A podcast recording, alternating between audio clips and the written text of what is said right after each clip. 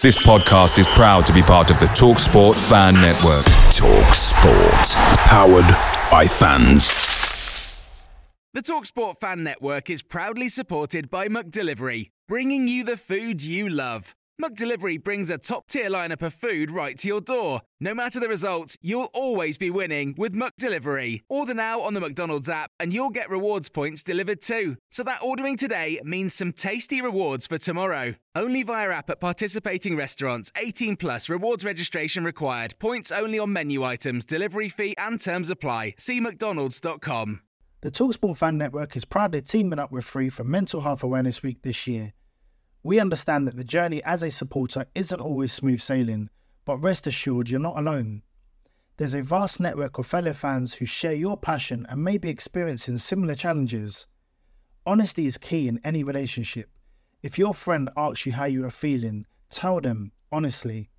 If you're going through a difficult time, let them know.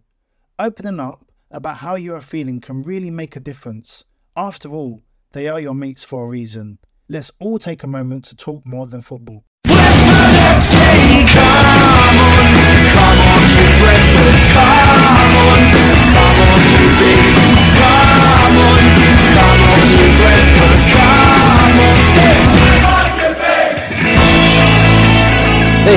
is the Beesotted Pride of West London podcast. And this is the Dean Smith edition, I suppose, of the Pride of West London podcast, only because it's the last ever Dean Smith edition. Because Dean Smith was announced yesterday, Wednesday, that he's gone, not in charge of Brentford anymore. And Brentford fans were like, oh, what the hell's going on here? But we're thinking, hold on a second, maybe this is a new era for Brentford. Maybe this is a positive era. So I thought, I'm going to get to the virtual bar, get myself a beer. I'm drinking a beer and I'm feeling a bit jolly. So I'm joined by my mates, and we're all in the virtual bar drinking, chatting about what is going to happen now with Dean Smith. I'm sitting here with my boy, my buddies, my boys. Laney, how you doing? Yeah, good mate. Yeah, sat here, um, trying to scratching my head a little bit, trying to work out where what's next for Brentford. Um, well, I think we're kind of going to chat about it at great length, obviously tonight. But uh, yeah, yeah, I, I just uh, how do we feel compared to like when other managers went? Wolves leaving, we had Uwe leaving, we had Carsley leaving, all kind of like got our heads spinning. Um, I don't. I, my gut feeling is that you know Smithy leaving is not as not as chaotic as all of that. So anyway, yeah, lots to talk about tonight, and uh, you know, see let's see how it impacts Brentford. Let's let's talk about that in a little bit, which I'm looking forward to as well. Going to the west side of town, or the west of the country, we've got the Liberal Nick. Liberal, how you doing? Yeah, I'm good. Bill, you keep referring to this Dean Smith. Who he? He's the guy that you were coating off for years, mate. Yeah, you got you got your wish. You got your wish in the end, Nick. Ah, no, no, no. Remember, I came round. I came round. But, but you know, the king is dead. Long live the king. Let's move on. To be Yeah. quite honest with you, as soon as you came round, he thought, I'm out of here, mate, now. I'm not having anything to do with this. So I listen, the back Liberal... on- I So- came back on the podcast on a regular basis, and off Dean Smith goes. Cheers, Dean. Yeah, Cheers. Exactly. So listen, we've heard that anyway. So you're obviously been pontificating as well. We'll talk about that in a little bit as well. And we've got the Robin Hood in the house. Robin, how you doing? I'm all right, Bill. I'm okay. Still, still digesting the news. Not really sure what to think yet, but hopefully this can be a nice, nice bit of therapeutic chat with three other bees fans, where we get to the bottom of the Smith saga, shall we say? I don't know if we're going to get to the bottom of the Smith saga, but uh, you know, we could actually think about where we're going to go, where we come from, and all that stuff. But I just had a little thought. Leeds United, we came back. We were relatively happy with the result. Bit gutted that we let in a goal late. And like I said to you, you can check it out. Prideofwest.london. We've got a radio show we did on Monday night, and it covered Leeds big time as well. Also, Stephen Hunt. We, we interviewed him as well. Great interview, Stephen Hunt. So, prideofwest.london. Check it out. We talk about all the leads and the moaning and the referee and the penalty and the Maupay. All that's there. But the thing that I remember about Leeds is that last time we went to Leeds, we came back on the train and we were so happy. And then the following day, we heard that Mark Warburton was leaving. So is there a complete and utter coincidence that we go to Leeds and a few days later, Dean Smith has gone? Is it a Leeds effect? Leeds like to think they're breaking our team, but they're not going to succeed. Look where we are Oh. after. I'll say it's a coincidence. That's boring. What's the chances of lady, lady? What's the chances of it being the chances? What's the, of it being coincidence? Forty-seven percent, seventy-four percent. Seventy-four percent, exactly. So I we knew it was going to be seventy-four percent anyway. So there you go. But Leeds United, you may try and break us, but you can't beat us. Look, we've got loads of things to talk about in this podcast today, and we're going to have a little drink, a little sip. We're going to chill back a little bit, have a little twang.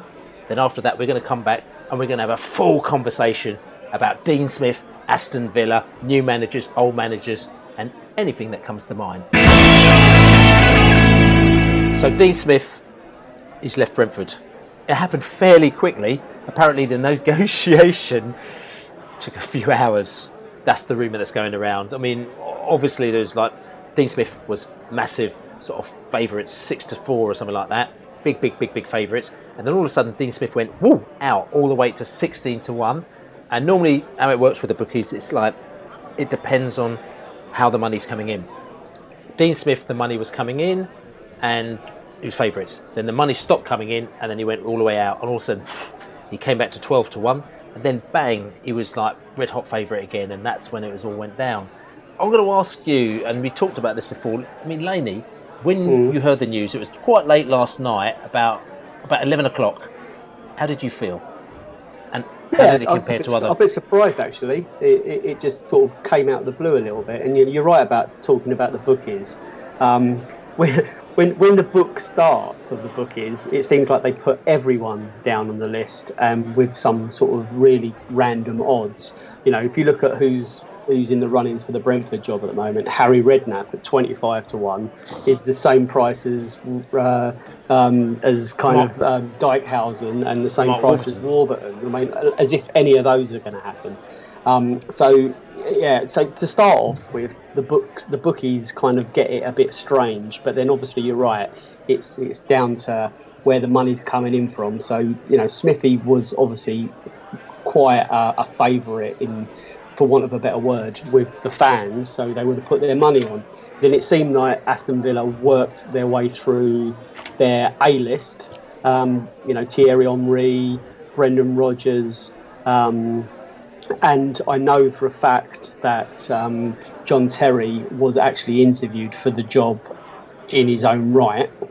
Um, so for, for, for it to go to Dean Smith um, is it, it was it was a kind of a bit of a turn up for the books. I thought they probably would have wanted him a lot earlier. Uh, whether it's a snub for, for Dean that he's you know he had to wait his turn and he had to wait for other people to reject it, I don't know. I'm not sure he's probably bothered. But um, yeah, it, it, it, was a very very kind of um, it was a, a, big surprise late last night, definitely. I don't think he would be that bothered because it's a job that he already wanted to have always wanted to have. Um, and we know that as well. I mean, it's interesting because obviously at start we come out there, we talk about our sauces, our tomatoes, our Chinese, our sauces, our Midland sauces, everything like that. And we had quite a lot of information coming to us about this whole Dean Smith thing. But we, just, you know, some of it we just kind of held it back. We sort of didn't deal with it. We, we, we just held it down because it was it was one of those ones where when you get so much information, it's difficult to deal with. Now, when he was red hot favourite, everyone was coming up to us saying, "Oh yeah, Dean Smith." Then he went out to be less favourites as well. It was very interesting. We got a couple of couple of calls from a few characters in the Midlands, but there was one turning point. I have to admit, when he was not even favoured, um, we had a contact that actually had very good contact as well, who's got ins at Villa, and he just said he said to us, "Your, your manager, he, he wants a Villa job." Really? It's like, yeah, 100%. But the thing is, he said, doesn't look like he's going to get it because we're going for these bigger names. But he's actually thrown his hat into the into the pot. And at that time, I think there was a, a few little alarm bells that raised, but we didn't put it out there because we think it's best, not best for the club. We are just going to Leeds United. We're still flying high. You know, there's loads of rumours flying around.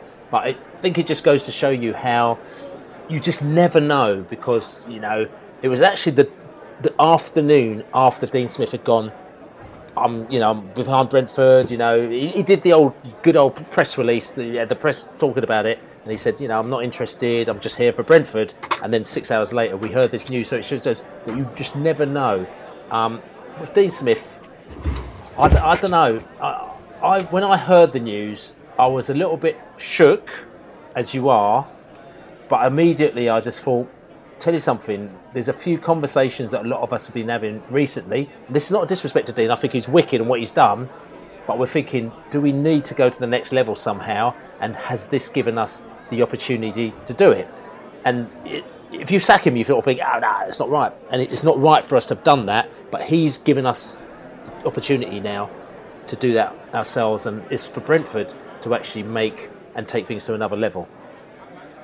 So, Rob, you know, Robin, I'll ask, I'll ask you the question. You know, I think Bill just touched on it. There was the fact that you know serendipity is that you know Dean Smith has decided to go. We've not sacked him. We've not, we've not made him go. The decision has been sort of, it's been airdropped on us. Um, in, in, in the circumstances, it could have been a lot worse, or could it could it have been better? Or you know, how, how do you see it? I know it's, it's difficult to judge it um, based on what could have happened.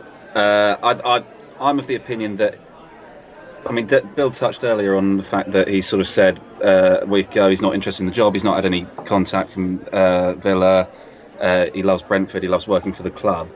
Um, I'm sort of the opinion. I mean, that everyone says that, don't they? Before they seems, seems before they move to another club, before they move and uh, move on to their next chapter of their careers. Uh, if he'd have come out and said, um, "Yeah, I think Villa's a great club and I'm really, really interested in it," then we'd we'd have had a very, very different week in the build-up to Leeds United and afterwards. Um, I think it definitely could have been uh, less sudden. Um, but yeah, I d I I don't really know what to make of how it could have been. I, I, I don't really know what to make of a sudden, Yeah. and. I mean, I think, and and again, I did an interview on um, Talksport Two the other day, which we might put up if we get a chance you know, for bits and pieces. But the one thing I've said is that I, I've got to give Dean Smith props. I think he's a very good manager, and he's he's really done good for Brentford. A lot of people might say, "Oh no, but he's left." He's horrible." It's like no, he came into Brentford. We were I wouldn't say chaos, but we were in a bit of pickle at the time. You know, we had the old school Brentford, you know, the Harlee Deans and the old school sort of Warburton crew that were there. And then we had the new school Brentford that had come in and they were trying to make their mark. We had dressing room politics and we had Tarky going on strike and we had young players trying to play that, that were struggling and we went on runs of losses. There's all sorts that was going on and he just came in and shut up and just dealt with it and he got us on an even keel. And I've got to say, you know, I, I tip, tip me hat to you there, you know, to, to Dean. We've got to, you know, you've got, you just got to give him props. And he's mm. instead of the ship. Yeah, I, th- I, I agree. Bill, let's get real about this. The man has probably doubled his annual salary overnight. You know, for who who wouldn't go that? He talked about his dad being a steward at Aston Villa. He obviously has a lot of affinity for it.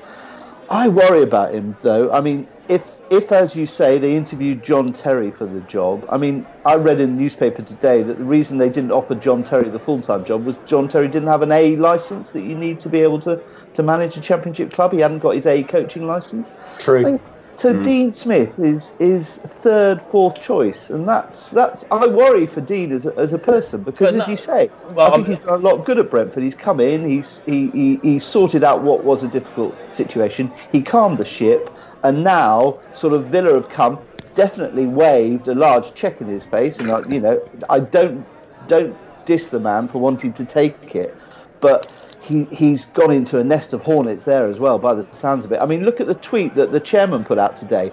Um, or no, chairman. the ex-chairman, ex-owner, whatever he is, I can't remember the Chinese guy. He put out some sort of form of tweet welcoming John Terry to the club. Didn't even mention Dean Smith. Well, this you know, is- Dean Smith is the manager. listen, liberal, but you know this is an opportunity, and you, Dean Smith knows what he's walked into, and he knows that. Okay, yeah, the, the club is obsessed with big names. They think that Aston Villa have to be associated with big names, and to me, my sort of reading the situation is, I believe that Dean Smith obviously wanted the job.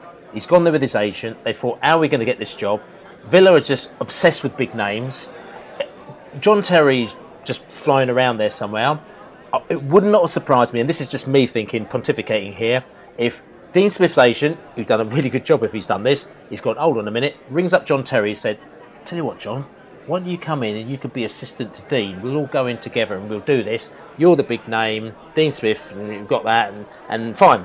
And they've gone to Villa saying, here's your name, here's your head coach, and Villa have gone, this is brilliant. So that's why you can see all over the BBC News today, it was all talking about John Terry and not about mm. Dean Smith. He's got his gig, His agent's done a really good job by putting the three together and putting him out there. But the irony now is six hours later, of course, you've got the O'Kelly coming from Brentford, and all the press are going, hold on a minute, this, this Kelly guy is, is number two. So, so what's John Terry doing? So it's like you could see it's all been sort of. See, I, I, I, kind of disagree a bit. I think I think he's got off on on, on very shaky ground there. It's uh, you know, it, it, either he's number one and O'Kelly's number two, or he's number one and John Terry's number two, and it's always going to be seen as you know in the same way we take the piss out of you know um, Frank Lampard's Derby. This is going to be John Terry's Aston Villa. It, you can see it, and he's going to be looking over his shoulder the whole way. And it's not our problem anymore. You know, to be honest, you know, he's made his decision. Who who really cares? But um, you know, I, I, I just think that he he's gone to his dream job. And I think he'll be undermined from the very get go. I think John Terry is not to be trusted and I think he'll be looking for the job. He he, he, he, he was probably feeling snubbed that he didn't get the chance, and he's probably thinking, "Who the bloody hell is this Dean Smith coming in here and getting the job above me? I've got to wait my turn." And I think I I, I just don't see it. Um, I think either he's being, for want of a better word, groomed, um, or um, you know, it's it's, it's going to you know Dean Smith's going to be undermined. There's a huge weight of expectation on his shoulders. People will be mm. go, people will be going along to Villa Park at the next home game, and they'll be expecting to see Aston Villa play the Brentford way. And the Brentford system, no, these big clubs, big clubs in inverted commas, still don't understand our system. They don't. Under, Dean Smith was a big cog, but he was only a cog in the system that works for Brentford. He won't be able to transform the team overnight into playing the silky, attacking um, exciting football that we've watched. Villa are a bit ponderous. Um, they they need they need some uh, two good centre backs. Uh, they need some uh, uh galvanising up front they are they are a team that will not go up this year. They'll you know I think what Dean will do is he'll keep them up the top of the near the top of the championship, but I doubt very much whether they get automatic promotion. And there will be some bigger name manager along in the in the second half of the, se- the at the end of the season, and off Dean will go. Yeah, I, th- I, th- I think Dean Smith's walking into um, a, a, very difficult position. Um, he's got a lot of pressure on his shoulders to get Villa playing the Brentford way because I think their fans will expect immediate sort of changes and very very quick changes, as will their um, their higher ups. Uh, what I also think as well is that what you've got to remember is it's difficult to turn down that job, but also the, the players that are, are there. I, I mean, I can't speak for all of them, but I reckon they've got a bit more of an ego about them, a bit more of a sort of big club, big player, big wages, Premiership sort of ethos. So that's going to be, I think that would be a real challenge for him. Um, and then, as Laney alluded to earlier, which I completely agree with, with John Terry sort of there as the the poster boy and as the show boy, with Dean Smith as maybe the goods in the back, I think it might have a detrimental effect. I think it's a very very difficult position for, for Dean Smith. I, I, I also think that actually Dean Smith's probably got a good chance of, of getting some success this year. I think um, it's almost like Aston Villa have been held back. I, I don't think Steve Bruce knew how, how to play. Um, I think they, it's a very talented squad and set up in the right way. They're capable of being, you know, being very, very, very, very promising. And uh, yeah, I, I, I, be, it's going to be fascinating to see if he's got if he's got the wherewithal to kind of do what he did at Brentford somewhere mm. else. Uh, so I actually agree, disagree with the Liberal. I actually think that you know, as Laney said, I think um, Villa have got some very, very good players. And I think Dean Smith is going to go there. He's not a director of football. He's not anything else. All he needs to do is coach them. And I think that you know, me funny. These players, decent players. You know, you've got Kodjia. You know, you've got you've got some very very good players there. And I think that he'll actually get them to play football. And I think we're kind of getting a little bit wrapped up in. Look, Brentford's got this whole system and everything like that, which is kind of cool. However, things may fall down in the background, that's a different story altogether. But if Dean Smith concentrates on getting them to play football, um, I think that I mean they were they were quite close last season, and I didn't even think they were very good. They got to play a final, and I thought they were average. So if he gets them mm. being a bit more than average than they were last season, they could be there. Especially as this league is so close, Robin. Yeah, um, I think what I was saying, I've talked about Dean Smith going to a tough job. Um, he's proved that he can do it before, where he's walked into a club in a bit of disarray uh, when he came to us. You know, this is post post Warburton, the Dijkhuizen debacle, a new system, um, a new sort of ethos that wasn't quite sold to the fans yet. Players that really didn't were mismatched, didn't really know their position at the club. So he's he's proved that he can do it before, but this is on a whole different scale with a bigger club with a lot more expectation.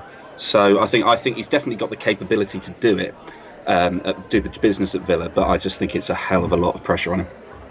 It's interesting because obviously, and you can see the difference in say size of the, of the club. Aston Villa, obviously, they've you know I think they've never been out of the Premier League before for now. Um, so the size of that club, you look on the newspaper headlines, all of a sudden, bang, bang, bang. It's just like Dean Smith. His name has been elevated just in one day, just from actually taking that job. Now, uh, you look at the headlines, and all of a sudden, everyone wants to have a say on this. And it's interesting to see what other people's points of view. So you've got Charlie Adam, who's the Stoke midfielder, and he actually believed that um, Aston Villa have made the wrong move in taking Dean Smith, which is very interesting because if you listen to a lot of the other pundits, when he looked like he wasn't going to get the job, like you know people like um, uh, uh, uh you know people, um, other pundits out there, he's turned around against them and said, actually, you know, he should be going for the big name. Allardyce and Moyes, Allardyce and Moyes, which which I think is quite interesting because it, this is what they expect Aston Villa to do. So I, I don't know. I mean, Laney, do you think that actually Villa have actually kind of cut a move?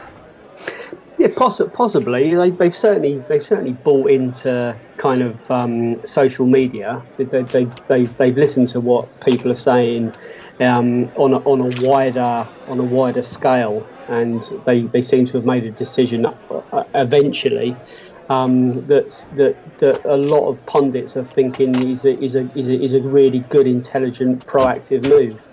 Um, we, will just see. You know, as I said a couple of weeks ago, you know, it's, it's Dean Smith without the, the Brentford and without the DOFs and without the scouting and the recruitment and all the all the stats and without all the things he didn't have to do at Brentford. You know, they they they, appointed a new director of football at Aston Villa yesterday as well. So it's just seeing how all that comes together. You know, really, though, you know, I'm thinking about how this affects Brentford more than you know how he's going to get on at Villa now. You know, I know I know we're talking about it, but I'm just thinking like he's made his decision. Um, I'm a bit disappointed that he has gone, but I, again, I'm equally, I'm really excited as well. I want to know what, what the next phase is for us. I got I got complete trust in the decision makers at the moment, um, and it's it's really it's, a, it's an opportunity, and, and, and, I and I think I do honestly think, hand on heart, that may, maybe maybe Smithy had, had, taken us as far as he, he, he probably could. I, I, I, just may, maybe he wasn't the guy to take us to the top flight. Mm. Um, it's, you know, stat, you know, as, as Nick said, King's dead, long, long live the king and, and if you check Beesotted.com as well, I just wrote knocked up a quick article today, which is sort of to that sort you know to that sorts as well, which gave props and tip me hat to Dean Smith for what he's done yeah. for taking us where we are. Mm. But at the same time, interestingly, talked about the fact that you know, you know, we we've raised our bar so high now, and you know we need to raise it higher. And was he the person to take it to that next level? I mean, what I would say is listening, you know, to what other people are talking about. I mean, I don't know if you listen to there's a podcast called Not the Top 20, which deals with um, well, basically all the clubs not in the top 20, so all the championship clubs. And George and Malley, they do this uh, they did this podcast. Really good, really really knowledgeable, properly knowledgeable guys. Really nice set of guys as well. And uh, check out their podcast a couple of weeks ago where they're one of the few people or one of the early people that gave Brentford props so when they did their show on Sky, they've got a little show on Sky, an EFL show, and they get Brentford props. And everyone, if you check it on Facebook, everyone absolutely coated them, saying, "What do you know about Brentford? What do you know about football? Talk about Brentford. You're jokers and this, that, and the other." And they laughed about it, saying, our, our, our props for Brentford didn't go down particularly well for most of the football league." You know, so that was quite interesting. Um, but like I said to you, they're, they're, they're, a, they're a good set of guys, but and they they they gave us. They said Brentford they're going to go up this season. They're they're one of our strongest bets for it. But a few games in, we'd lost against Blackburn, we'd lost against you know drew against Aston Villa, and they were said eh, Dean Smith. You know, they've got a great set of players, but Dean Smith we're not sure if Brentford have got the elite manager that takes them there. So we, we, we think he's a good manager, but is he the, the next level manager? So all of a sudden, these conversations were happening with different people. What you've got is the old people that knew nothing about Brentford are going, yeah, Dean Smith is brilliant, but like three week months ago, they didn't even know who we were. Whereas the people that always knew about us have kind of moved to the next stage. Go, Brentford are brilliant. However, maybe Dean Smith is a good top ten type manager, but is he a good top two manager? Liberal. Do, you- uh, do you think as well that um, do you think as well that the like the Brentford's like the, the sequence we're on we haven't won for a few weeks now? Do you think that's linked to the rumours and the kind of like the the kind of question mark that's been hanging over the, the manager and you know obviously the, the, the, the players are the first ones to pick up on this. They they they know what's going on before the fans do for sure. Do you, do you think that's played a part, Bill? Personally, I don't think so. Not at all. Um, it it seemed to me very much um, business as usual.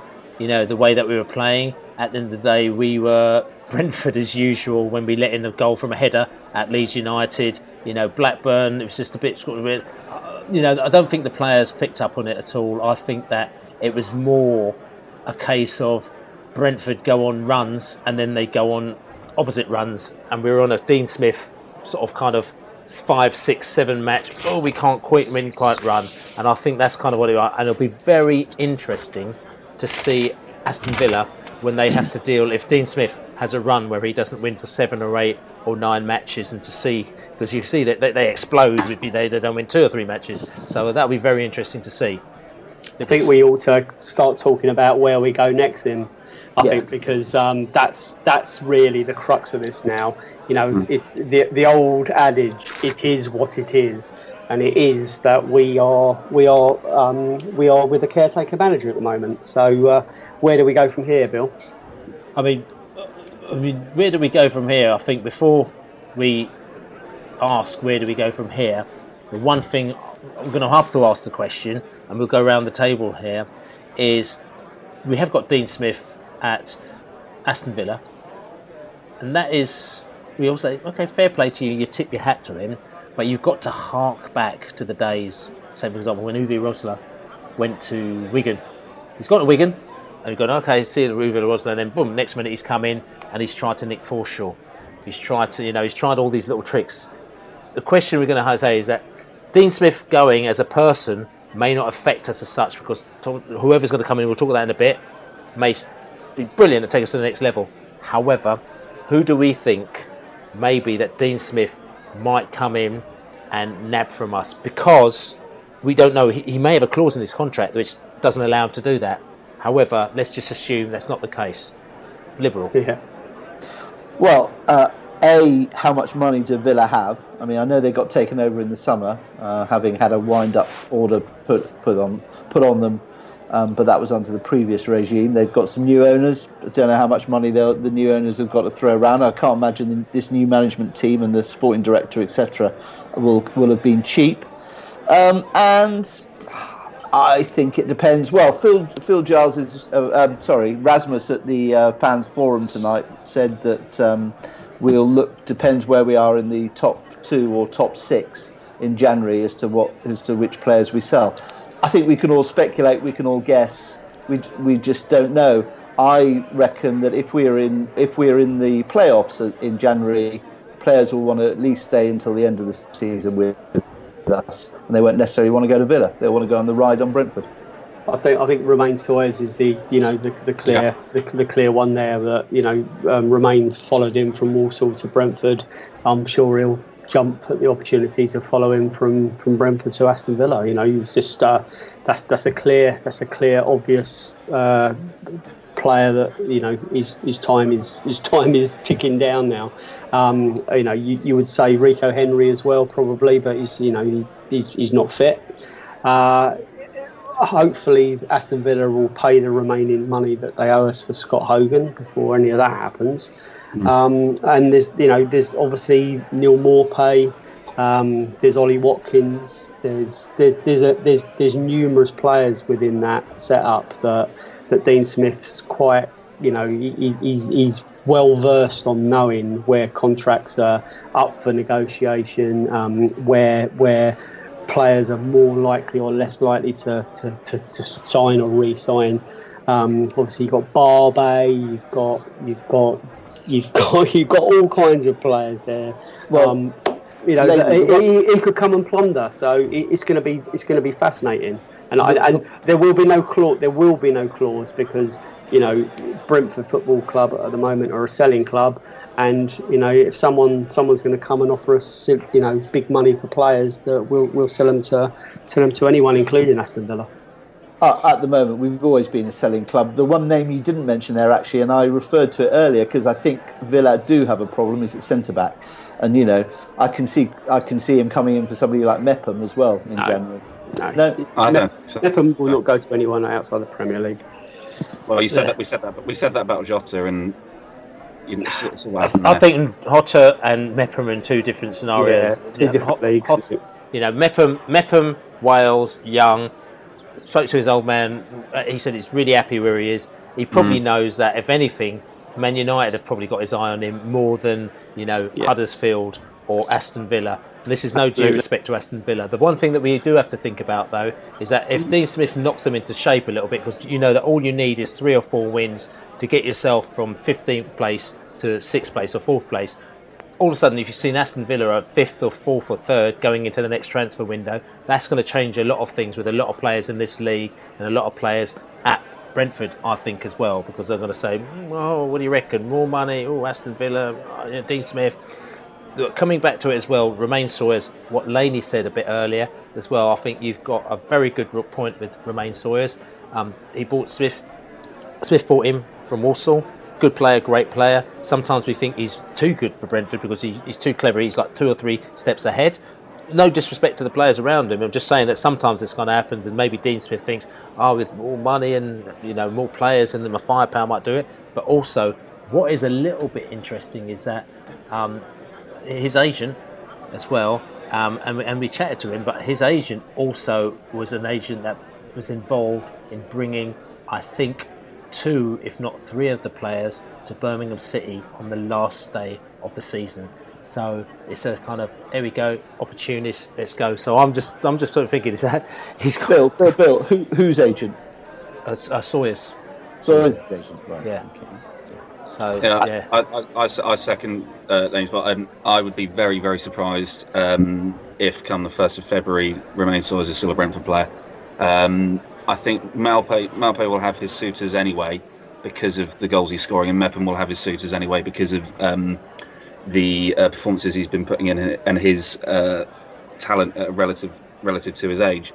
Um, but I just think Romaine Sawyers sometimes goes a little bit under the radar with some of the bigger clubs, and someone like Dean Smith, who brought him from Walsall and who has worked with him for the best for most of his career, should we say, um, will know a bit more about what Sawyers can do. So I think Sawyers is the main. In summation, Sawyers is the main person. Um, and it's interesting that we didn't mention Josh McEachran in any of this. Smith brought him in as well. Different, maybe different sort of um, scenario, but McEachran's been improving recently. I'll be quite happy for him to take McEachran to Aston Villa. Really, yeah, I would. Yeah, I, I, I, John, yeah, no, John no, just per, I, don't, I, don't, I don't think we ought to sort of you know expand upon that, but I, I just think you know of, of, of all the players that you know we, we could lose and we're going to get big money for, Josh would be a good one to get rid of. There you go. John, John Terry probably knows McEachran. So- I mean, so- so Robbie, just quickly- you, made me, you made me feel a bit depressed. I mean, because we could, you know, we could afford to lose. We could afford to lose Woods. Can we afford to lose Woods and Sawyers in the course of a season? Mm, that that that worries me. Again, it's all worrying, but also the other thing is, and again, I'm not saying we want to lose any of these players because I think we've done very well to have gone through this last window, pretty much not losing anybody. We lo- lose Woods at the end of it because it was a fake window, you know. But in effect, we did pretty well. Now the question that we have is that we know again there seems to be a bit of a problem where we still seem to be a bit overloaded, you know, you know, and would lose, you know, would losing another player or another couple of players, but also getting good money for them, actually help Brentford out because we've had these situations before. You know, we, you know, we've had Scott Hogan go before, and it's like, oh no, we got the money for it, but it's also helped us out because it's brought players through, got us to play a different style of football. And all I'm trying to do is I'm trying to put a little bit of a positive light on this to say, if mm. Dean Smith goes, then all of a sudden he bring takes a couple of players with him in January, and we actually I- get I- paid for them. Whereas before Bill, we're not going to. Is it going to help us out? Reel yourself back a bit though, mate. We we need to get we, we, we need to get between now and January. There's Yeah. no tra- there's no transfer window at the moment. Dean Smith cannot take anyone as things stand. We need to talk about what happens next. How how we keep this season going. How we need to kick on. How we need to get back to winning ways. How we need to just forget that Dean Smith was here. How we need to just carry on as if all of this has never happened because that's that's the way it has to be. We've stopped winning the last few weeks. We're still in with we're still right up there in the in the shake up. We need to now kick on again. How's that going to happen? We can talk about players leaving again, but that ain't going to happen for another three months. So- we need we need to we need to crack on. So And listen, I mean- who's, who's the guy to who's who, who are the people going to do that for us? Right, so players leaving, players coming. Brentford's in a state of fucks, but still, we're doing all right. So, next few months, what's going to be happening with Brentford? Who's going to be leading us forward? We're going to talk to that after this twang. So, old Brentford, new Brentford. Dean Smith is now old Brentford. We're talking about new Brentford. Who is going to be the man to take Brentford to the next level? or at least look after us for the next few months till we get a new head coach. So look, look at the odds. It's interesting how the odds went up and down and all over the place. I'm saying Dean Smith was in and he was out. But the latest set of odds who's going to be Brentford manager. Obviously, Thomas Frank, red hot favourite. I think he's like 4 to 1 on. Then we've got Di Matteo, 72. Nathan Jones, the Luton manager, at 12 to 1. Danny Cowley, uh, one of the characters, and he's a proper character as well, from Lincoln, 16 to 1. Um, this is funny. Moyes in that 16 to 1 as well, popping down to Griffin Park. You've got Appleton, the old Appleton as well. He kind of appeared here, and there, and everywhere, and he's at Leicester last time, 16 to 1. Carvalhal, which uh, I think the old uh, our chums at Sheffield Wednesday might have a, a word about that. Popped off to Swansea, and then he's now popping off nowhere. So 18 to 1. Rui Faria as well, who's Jose's assistant manager who resigned quite recently. Who, ironically, actually, all the Villa fans were going, "Oh, we need someone high profile like Rui Faria." He's high profile because he was Jose's assistant manager. You know, just like um, what's his name, the Derby, Derby, oh, it's not Derby manager, the Reading manager now as well. What's his name? Jaap Stam. Hey, no, Nah, Yeah, Sam. Clement. Clement, you know, he was the assistant to Jose somewhere as well, wasn't he? At Real Madrid. He was assistant. He- I think he picked up the bibs, didn't Exactly. he, during training? You know, what just like Ton, John Terry's going to do with uh, Mm. Dean Smith, yeah? Yeah, he's going to Unless put he the cones takes- out. Bob the kit man. Hello. Right, John, John, could you just put the cones over there to the left, please?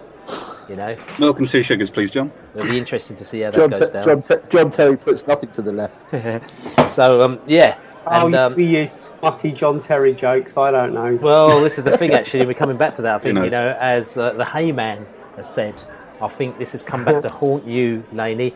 You and your John, you and your John Terry jokes that have gone through, and the John Terry mum jokes that have gone through all the way down. John Terry actually took that job with Dean Smith just to get back at you, says the Hayman No, it- says. Don't know what you're talking about. Yeah, there John, you go. Terry, John Terry's mum's probably very pleased tonight. Oh, Yeah. I Oh, think John. I think those John. Terry. I think those smart. jokes have got to go out the window, mate. It's all finished now. That that's gone with Dean Smith. You know what I'm saying? But anyway, we move on.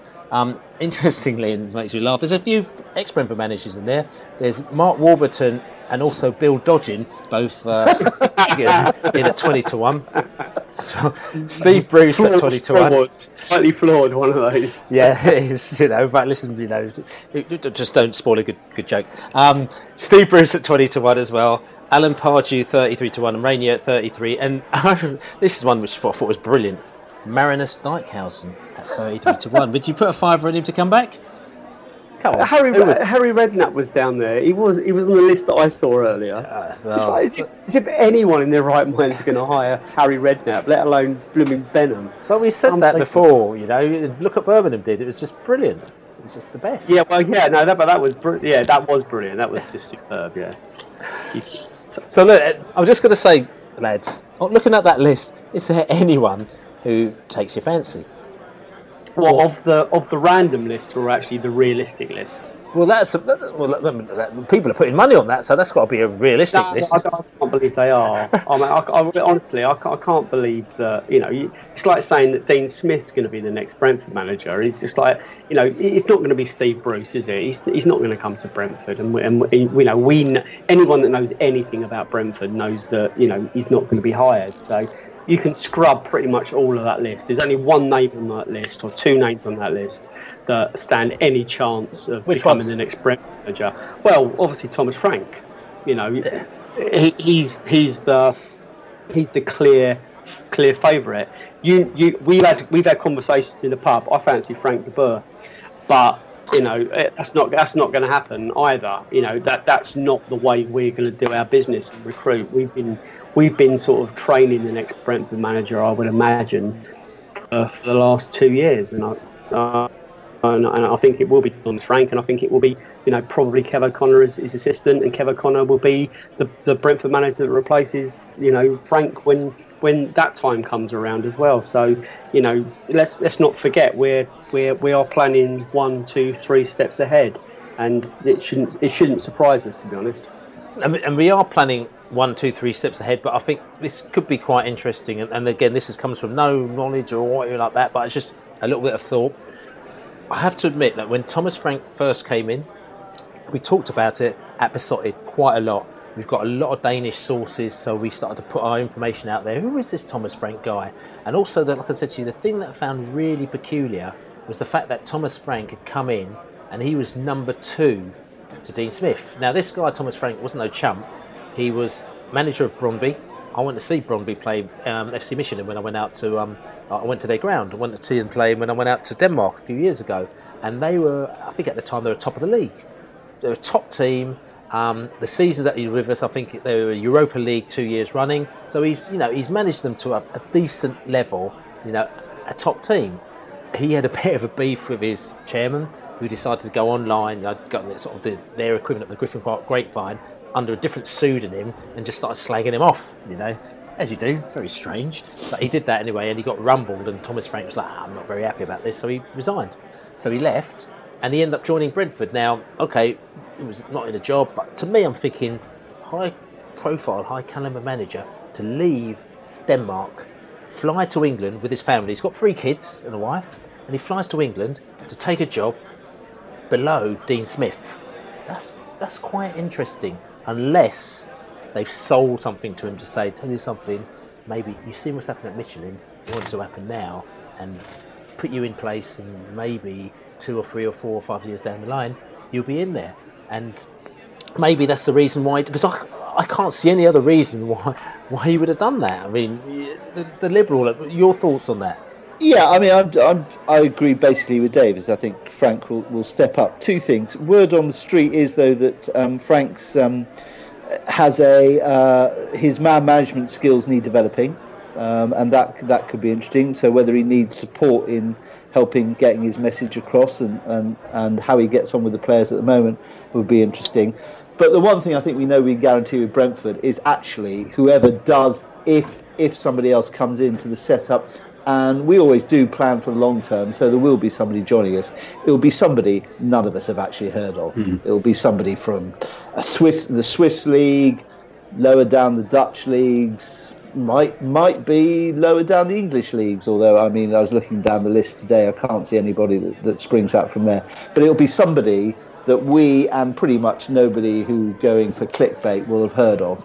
And I reckon that um, you know we've we've had our time of uh, managers going on our message boards, Brentford message boards, and creating a bit of uh, fuss. Let let's go for Frank.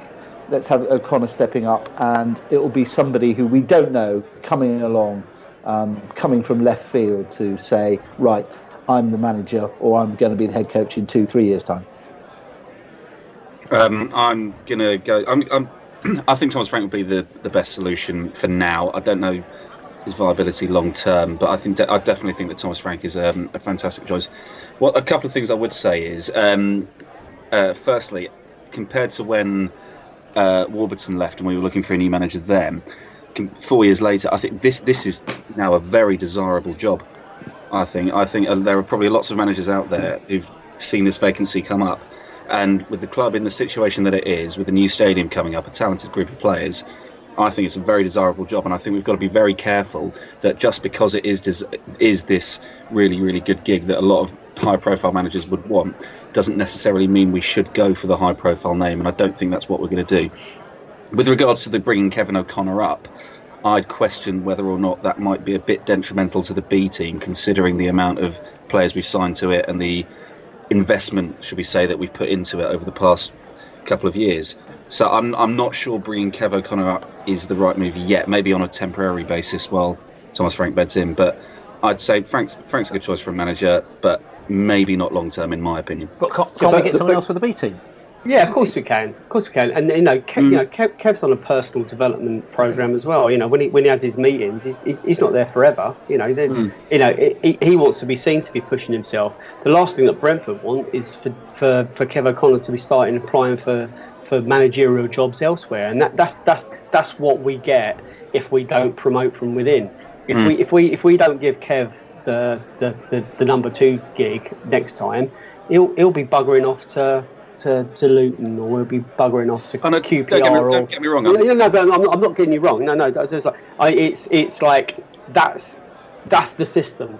That, Yeah. you know, we we, um, we, we, we, we, pro- we promote from within until the person from within isn't the right person, and then you know we'll be mad not to to to to, to interview or at least kind of meet anyone and everyone that applies for this job because you know you you sometimes the the, the right choice comes from completely left field. As you know you know you know this bill. In business sometimes the the best the best option is the option you don't even know yet I mean, yeah, uh, the, the thing about the B team, the thing about coming from left field is the B team actually is a really exciting opportunity. The way the B team is now structured, really exciting opportunity for a young coach, foreign coach, might want to come over here, gain some experience in the English game. So let's take, you know, let bring them in and get them in for the B game. Listen, I just want to ask you a quick question, Liberal, because you, you mentioned the fact that he's he's he's not personality problems, but he has you know problems dealing with the players. I, I don't know where you got that from because we got Danish sources, and our sources said to him that um, Frank was really good at developing young players um, and bringing bringing through young players. And obviously, Brentford have had a look to see exactly what he's like. Um, and from what we heard as well is that, um, and this is something he's not going to have a problem with, is the big name players which Brondby had. It's a problem that is, you know, having to deal with that was maybe a little bit of an issue, but that's probably going to be an issue that maybe Dean Smith's going to have at Aston Villa, or any sort of kind of inverted kind of smaller name manager is going to have when they go into a, a dressing room with big names. Um, so I, I'm just wondering where you where you got that vibe from. Well, you'll get, you know, you'll get Chinese whispers on, on these things, and none of us know exactly what's going on inside a club and what go, goes on inside a dressing room. Um, and it was, you know, th- th- there's nothing to demonstrate. There's nothing to demonstrate that what I've said is true. There's nothing to demonstrate so far that what I've said is, is inaccurate as well. So time time will tell. Um, but I do. I mean, you know, it's one of the reasons why I support Laney and Robin here, and you know, let's move. Let, let's have Kevin O'Connor move up because he is somebody that players, young players, old players, um, players who know what Brentford is about, and Kevin O'Connor is Mr. Brentford, and he can install the spirit and has bought in totally to the program that Benham and Co have installed in the club before. So it's interesting. I wish I'd sat on. I sit- wish I sit on the new road sometimes because I, I just don't. I can't see from where I stand on the Ealing Road what Thomas Frank does um, during the game. But uh, what, from what I gather, he he will he will intervene.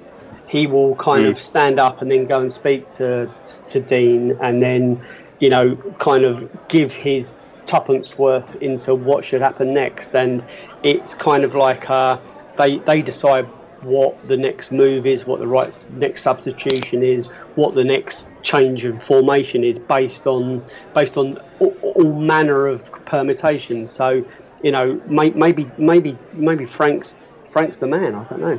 Well, was it was it?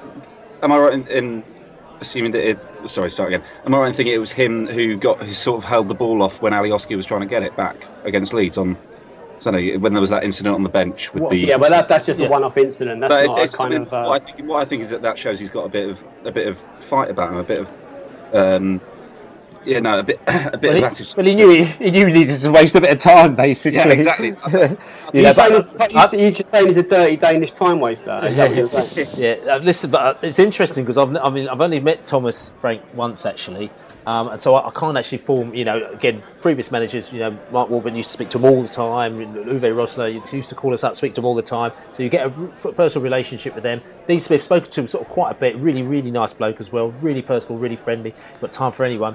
Thomas Frank, I've only, I've only actually met him once, and it was sort of kind of it was actually in a match situation as well as a, B team game, and just the one impression that I got from him is that he's really, really serious.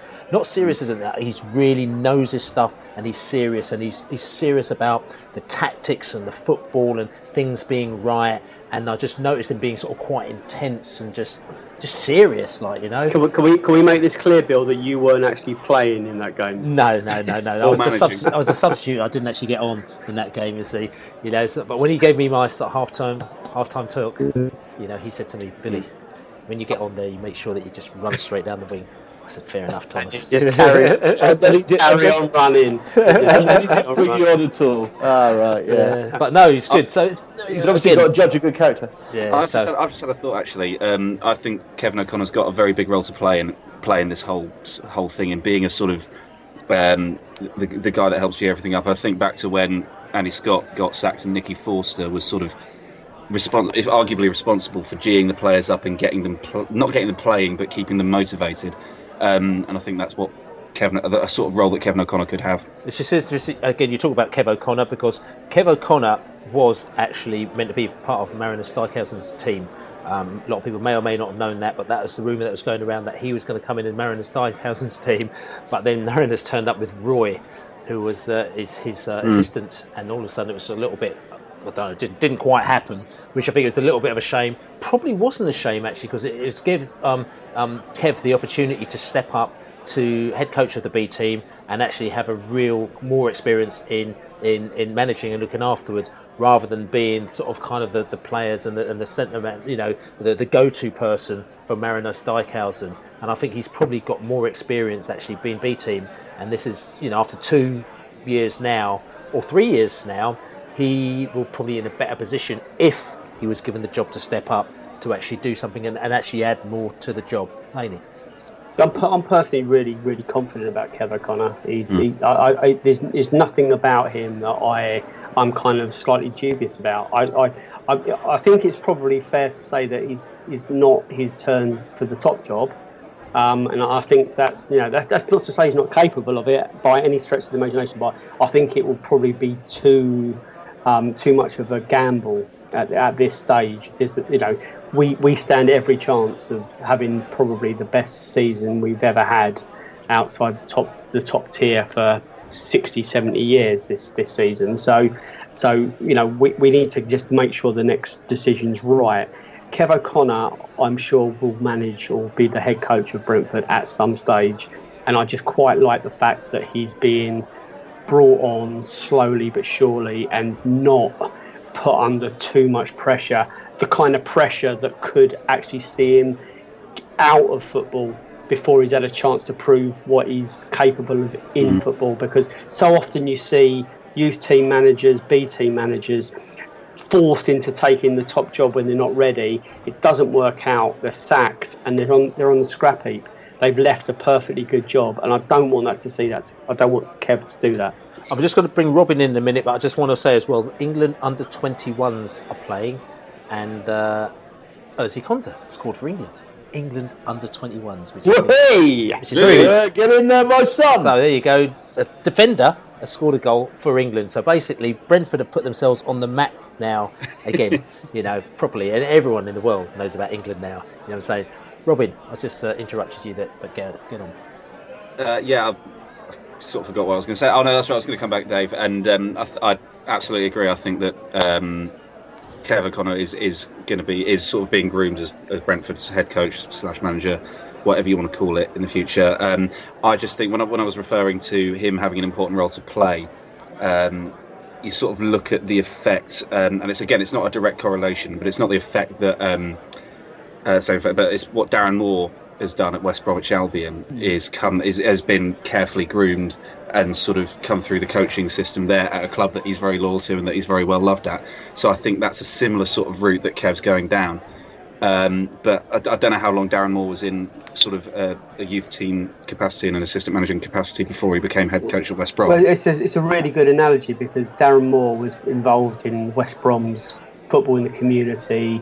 Um, he was he was a club ambassador. He, he, he was doing stuff behind the scenes. He, he was he's very much part of the DNA of West Bromwich Albion, and you know for him to be then given a chance to, to, to lead that team would have would have been just a kind of a monumental and the right thing to do. So, yeah, there, there's a, a clear, there is there is an analogy between Kev O'Connor and and Darren Moore, absolutely for sure. So, you know, you're right to bring that up, absolutely.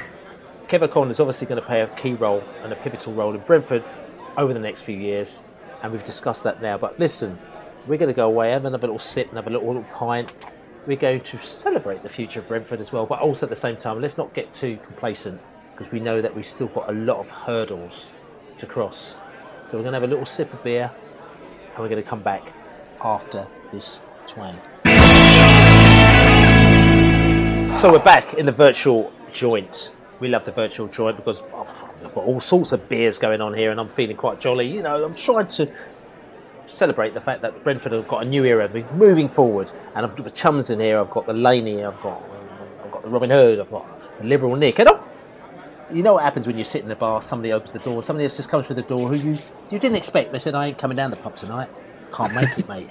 Honestly, it's not happening. It's not happening at all. I'm in all sorts of problems, mate. I'm all sorts of problems. Boom.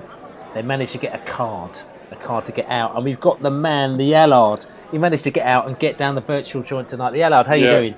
I'm, I'm good. I think I, I, went to the wrong pub. That was what it was, Bill. I was in the wrong pub. Listen, Just, mate, and I finally tracked down the right one. That's right, mate. You know, when you go virtual, you know, you could be all over the place, as they know. Yeah. So it's good yeah. to get the, get the, the Allard in the house. And we've been talking a lot about the man, Dean Smith, the ex Brentford manager.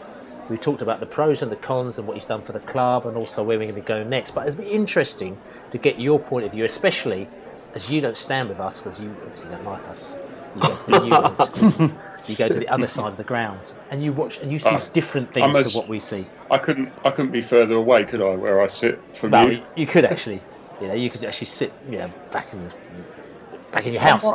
Know. Well, okay, yeah, yeah, but I'm right down the end of New Road, well away from you lot. That's right, that's right. But listen, I'm just wondering, what are your thoughts on what's happened um, in these past I, what, 24 to, hours?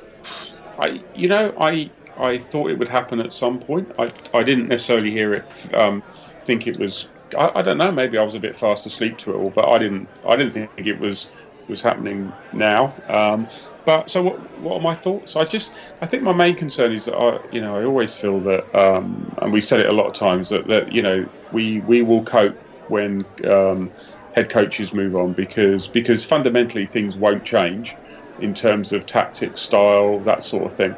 Um, but I just, my main thing is I just wonder about whether it unbalances us um, a little bit. And when I say unbalanced, I just think possibly you know different people bring different things to the party, um, and um, and you know I think Smith is a. It would appear to me that he's he's you know he's very calm his manner and everything, and um, I guess he's a guy that the players really like, and um, and you know, and, and when I say unbalanced, it just means that probably the atmospheres will be a little bit different at the training ground. And um, you know, it's, it's, it's hard for us to be really clear not going to the training ground on a on a regular you know basis as to what what change that will be. But I'm sure there will be a change. And um, yeah, so I just think he, he, probably you know different things to the party that the, the respective um, coaches bring, and obviously there will be you know Thomas will um, Frank will still be around, and he'll um, he'll you know he there, there, will be some continuity, one would assume, because uh, well, what I don't think is I don't think you know a manager will come in with, with his own people and everything will you know will change. I can't see that happening at Matt, all. Yeah. Matt, you know, um, we, we talked about this very briefly earlier, and you know, there was kind of like a you know not not contrasting thoughts on this, but do you, do you think the players would have picked up on Dean Smith thoughts about leaving and the, the, the you know the, the uncertainty. Do, do, you think that's played any any role in in the fact that we haven't won for a few games or or, or not? I, I would think not. I the only reason I say that is that um, is that at the forum earlier, that it seems to me that this has all happened yesterday, and um, I'm, I, I might be wrong, and maybe they're not let, letting that much out of the bag. no, but no, it's definitely I- yesterday. I, I, I get the impression this happened in a few hours yesterday afternoon. I, I think Villa were looking elsewhere. Um, maybe not dislike when we when we took um, when we took Dean Smith on. You know, is is that is that that, you know we were looking elsewhere, and um, and I sort of think that you know I, I I'm not so sure. I don't, I get the impression it happened very quickly yesterday, so I don't I don't think that was the case. Interesting. No, I don't. You know, I think you, you know you're, pro- you're probably right there, and you you stand or you sit on the uh, New Road side of the grounds. You're closer to the dugouts, and you see the kind of uh, the play out of the you know the the, the the the head coach standing on the on in his in his area. Um, and then O'Kelly, and then um, Frank coming up. What at what stage does Frank kind of intervene in the proceedings, and what role do you think he has in the decision making on match days? Um, I think he, I think he has quite a big, a big role in it. To be honest, I, I think it's more sort of. I, I do think it's sort of tactically. Um, I, I, it, it, it, it's difficult to say, but, but he definitely seems to be heavily involved. There's no doubt about it. Um, he, you know, the, the three of them talk through stuff together. Um, he definitely has points to make. Um, it's difficult without actually hearing what the conversation is to know exactly what he's saying. But um, but yeah, I, I I definitely think he has a big. I, I would suspect he has a big sort of tactical um, part to play. I think you know he he just seems to to have that about him that he's kind of like more involved in that than he is so much than he is with maybe you know Dean Smith is you know he's got his arms around the players talking to the players and all of that sort of stuff. Um, but but in terms of yeah I just think that he's sort of the he's certainly part of the you know the tactical side of things. Um, it's, I say it's difficult to say but he definitely seems to I think he's um, wired up um, I So think re- re- also Kelly is as well Reading the Um, body, reading the body language. Does so? Does he bowl? Does he bowl up and go right? Enough's enough. Enough, enough, enough of this nonsense now. You, you need to now change this. So I, I, I can't watch any more of this. I think Is he, it- I I think he puts his point across. I'm, I'm pretty certain of that. That um, he has, he has, he, he, he sees the game and um, and he and he and he reads the game and he and he and he puts ideas forwards. I'm going to ask a question because everyone gets really kind of. Um, it's interesting. It's like your theory, the Allard, with the striker, where everyone gets really hung up about a striker. Whereas you know, one of your theories is that you know, if people are scoring goals, does it matter if it's a striker or a defender or a midfielder or Yeah, whatever it may be? yeah. You just need Yeah. goals from all over the place. Is everyone also too hung up about a head coach? Because if our system is all about having loads of people who form a team, and Thomas Frank forms an integral part of the team, so from what you're saying, you see him on the touchline, and he's not again not a chump. He's not just sitting down there just doing nothing. You know, he's No, having No, massive input, involved. Yeah. massive input to Dean Smith. Who Dean Smith? It looks like he's the you know the, the player person, the people person. Yes, he's got you know tactical stuff and everything like that. But if Thomas Frank is so integral, does it really matter that he's not seen as the head guy? Because it, our system is all about the team. So the thing I'm trying to say here is that we don't know anything about Thomas Frank other than he was at Brondby. If Thomas Frank still continued his role as he is now, but it's almost like this is a very important role. You're getting paid very good money to be this person in this position here. We're still going to bring somebody else in who is maybe a, a per, people person as well and works with the players. But you know, you, might even be more money than them because you're absolutely integral. Does it really matter that he's not inverted commas the head coach? Um, I it it may not matter in terms of the system. I don't know if it will matter to him. I mean, I think that you know we, we, we all probably convinced ourselves that that you know did, did, did it matter to Dean Smith that he was manager at a club that that you know had a had a support base of ten to twelve thousand people or whatever. And I think we all convinced ourselves it didn't, and he was more than happy there. But ultimately, he did have ambition. He did want to go on. So, um, you know, and so it's difficult to say really.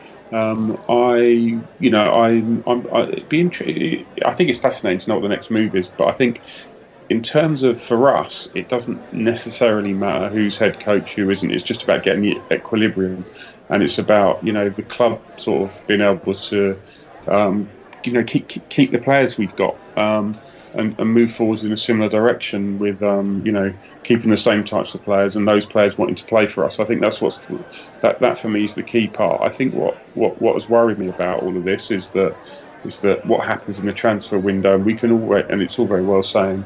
And again, I think Phil Giles said, you know, all the players are, are up for sale, and if and if say Villa um, offer a, a, a, good amount of money, then the player goes. Um, but it's you know, I I ultimately you can't really stop players from going to some extent because they don't want to play for you, you're in trouble. So it's really making sure that we still have we're still in a position where a lot of players want to play for us and a lot of players want to come and join us. But again, and I think you know that, that, that's that, that, that, that's what we need to find in replacements. It's going to be based on our league position as well, to a certain extent, though, isn't it? Um, yes, yes. Players are definitely motivated by by success. They're motivated, I would imagine, by money. I would imagine that there's quite big bonuses to be handed out if the if um, if the club are going well. But but ultimately, you know, there's lots of money at, at, at another club, and and well, maybe not Villa because maybe they are in a bit financially a little bit a little bit in trouble. But I just think yeah, it, it's really about you know some way just carrying on where we went as much as seamlessly as possible, or where we from carry on as we were going as seamlessly as possible. Um, and um, and that's why the you know whatever appointments they are, because let's face it, this isn't going to be Thomas Frank on his own running the first team. Um, that, that, that it, it, it you know carries on the good work that's that's that's been going forwards. Maybe a few tweaks here and there that that can improve things. I don't think we're we're beyond being able to improve things a little bit here and there. So, are you nervous, scared, angry, excited? Where, where are you? Um, I'm. I, to be honest, I'm probably nervous. Um, mm-hmm. And then when we get to the position where we where we make some form of appointments, as I said, I'm not saying it will be a new head coach. Maybe that will be, you know, Thomas Frank. I, I, I don't know. Um, then I'll let you know whether I'm excited or not. But at the moment, yeah, I'm a little bit nervous. There's a, there's there's there's holes to, to fill. Just quickly, who do you who do you think it should be in the short term? do you know? Oh, in the short term, I think you could probably put Frank and Kev together and hey, and, hey, and, and, and and and it will probably work. Um, I but but then there's another gap that needs to be filled for the B team. You know, um, you know, so so uh, well, it, it might not be as simple as that. It might it, it might be that you know who I think ultimately there's a lot of jiggling around needs to happen. It's it's almost like a restructure. Do you know what I mean? Like when you're in, in business and you have to have a restructure, and um, and and to start with, you know you've got some some names in the frame and and who fits where, who fits where best, and then and then I guess you decide, you know, what you want to recruit, and um, and I'm sure that's exactly what's going through their heads at the moment. The liberal. It's good. It's good to have Matt here because he introduces the intelligent comments into the discussions tonight, and really makes a lot of sense. Makes especially, up, especially when you're on. Makes yeah? up from you, yeah. I just pick him up on one point. Is I don't actually. I mean, I think what Matt was almost going down a hill tonight was to say we could have a rotating head coach in much the way that we rotate the players. I don't actually think I was captain. Sorry, I don't actually think that that would work. The I, one thing, I, I, the one thing that'd be interesting to see is we've had in the last couple of games we've had two pretty poor first half performances, and somebody in the dressing room at half time has given a um, sort of uh, rocket. We've made a couple of tactical tweaks but we've also somebody in that dressing room has obviously given the players a bit of a rocket and a pep talk, and they've come out for the second half all fired up, vim and vigor, and put on yeah. a much performance. Now, whether that's whether that is Frank's um, uh, forte uh, remains to be seen. But that again, perhaps perhaps that's where Kevin O'Connor can quietly. Uh, have a few words with players about, you know, that wasn't a Brentford performance in the first half, lads get, knock it together. This is the way we'll change the tactics around, and off we go and put in the second half. But so it'd be interesting to see how that works. Well, it's interesting yeah. you talk about the rocket thing just quickly because again, I mean they're going all around the houses here, but they had um, Sam Saunders. And I think he was talking. It might have been on. Was it on Love Sport today? He was talking on a, on a radio show. It might have been Love Sport or it might have been um, Talk Sport. And he was saying the fact that um, he, he understands why John Terry has come in as an assistant to Dean Smith, even though we're not quite sure if he is actually the assistant, because Dean Smith is very quiet and he's very calm and very meek and mild, you know, and so he can't see him giving a rock. So John Terry's been brought in to give them the rocketing, and he's played under Dean Smith. So whether or not this is true or not, or maybe he's just got a different style, that is that's quite I've- interesting. Yeah, I, to be honest, my my theory on that is that is that I, I'm not sure Villa trust Dean Smith with um, potentially some of their players that are more, um, you know, you know that they've got stars at the club, and I suspect that they that, that the concept, and I don't know if it'll work. I suspect it probably won't, but the concept is is that is that John Terry's there to make sure that there's a conduit between, you know, a new head coach who ultimately they're probably thinking who, um, because you know what, what level did he play at, etc. Um, what what level has he managed at? Um, and there's some sort of conduit between the head coach and these sort of, you know, Do you think? Do you think that's you know fair? those Matt? sort of players. Uh, Do you no, think, do you think no. it's fair? Like, so, like, so, so, I what, so, do what, yeah, what, what levels like he played at, but what, what levels John Terry coached at? You know, Yeah, yeah, yeah. No, I agree. knows I agree knows with that. players, though. But, but I just think that, but I, yeah, and that's and that's kind of my point is that I, I suspect Villa were a little bit nervous of the appointment, and um, and and the and the point of, of having John Terry around is to provide that sort of stability. Um, Right. although we all know he's not the most loyal, but, No. but that's another story. It's, it's interesting the Allard as well. I won't think- go there for legal reasons. you, you made a little you made a little comment of it earlier as well, which I thought was quite interesting, quite funny. Because obviously, the other thing that sort of worries me a little bit, and again, the worry isn't about Dean Smith going because we think that could be it potentially could be good for us, but all of a sudden is that if he gets them into gear, there's another potential promotion place, which at the moment Villa aren't in the promotion places. So all of a sudden, if he moves them into that, there's a promotion place, which is one less that we need to be kind of going for, like I was saying. So um, I thought it was an interesting thing when you said when John Terry had come in, you were quite delighted with that. Yeah, and yeah, then, very. then six hours later, when we had the O'Kelly had been put into the assistant manager's job, you were like, oh no. We, we, we want the John Terry to stay there because it's more chance of it actually screwing up if, he, if he's there. Yeah, well, the calamity. That's what we. Yeah, it was, it was, it was. I mean, my perfect scenario was Dean Smith and John Terry trying to work together, um, with you know, with Smith completely ostracised, you know, with nobody going with him. I thought that would have been brilliant. Um, as, a, as as not as an Aston Villa fan, and you know, obviously, I, you know, I, I don't, I've got nothing against Dean Smith, um, but but ultimately he's now manager of a club I don't support, so I don't want to see him do particularly well. Um, so I did, it did, yeah, it, it, it, I was a bit disappointed when it seemed that actually he was going to be able to take Rich That's, Lampard with that's him. actually a, it's fair to say that now, isn't it? You know, none of us wish Dean Smith No. any, any harm, but you know, we, we, we haven't got to wish him success, have we? Uh, we don't want him to be successful. No, we just want him No. to just, Yeah. uh, you know, have a good time and just Yeah. all right. For, for personal reasons, I want him to hang. Uh, I want him to hang in there because I, you know, he's a he's a good man, and you know he won't deserve the rubbish that Villa will dump on him eventually, Yeah. sooner rather than later. I fear. So, so, so the, the question was, will Brentford move into their new stadium before or after Dean Smith is sacked? Uh, I, I, to be honest, Day before really, I'm, I'm not so sure. I, I, I I mean, it's uh, for me. For me. I, I think it's a club that are trying to restructure, and there's and there's some. And there's, you know, obviously they're trying to do things the right way, Villa, but the whole John Terry thing makes me think that they, they still don't quite get it.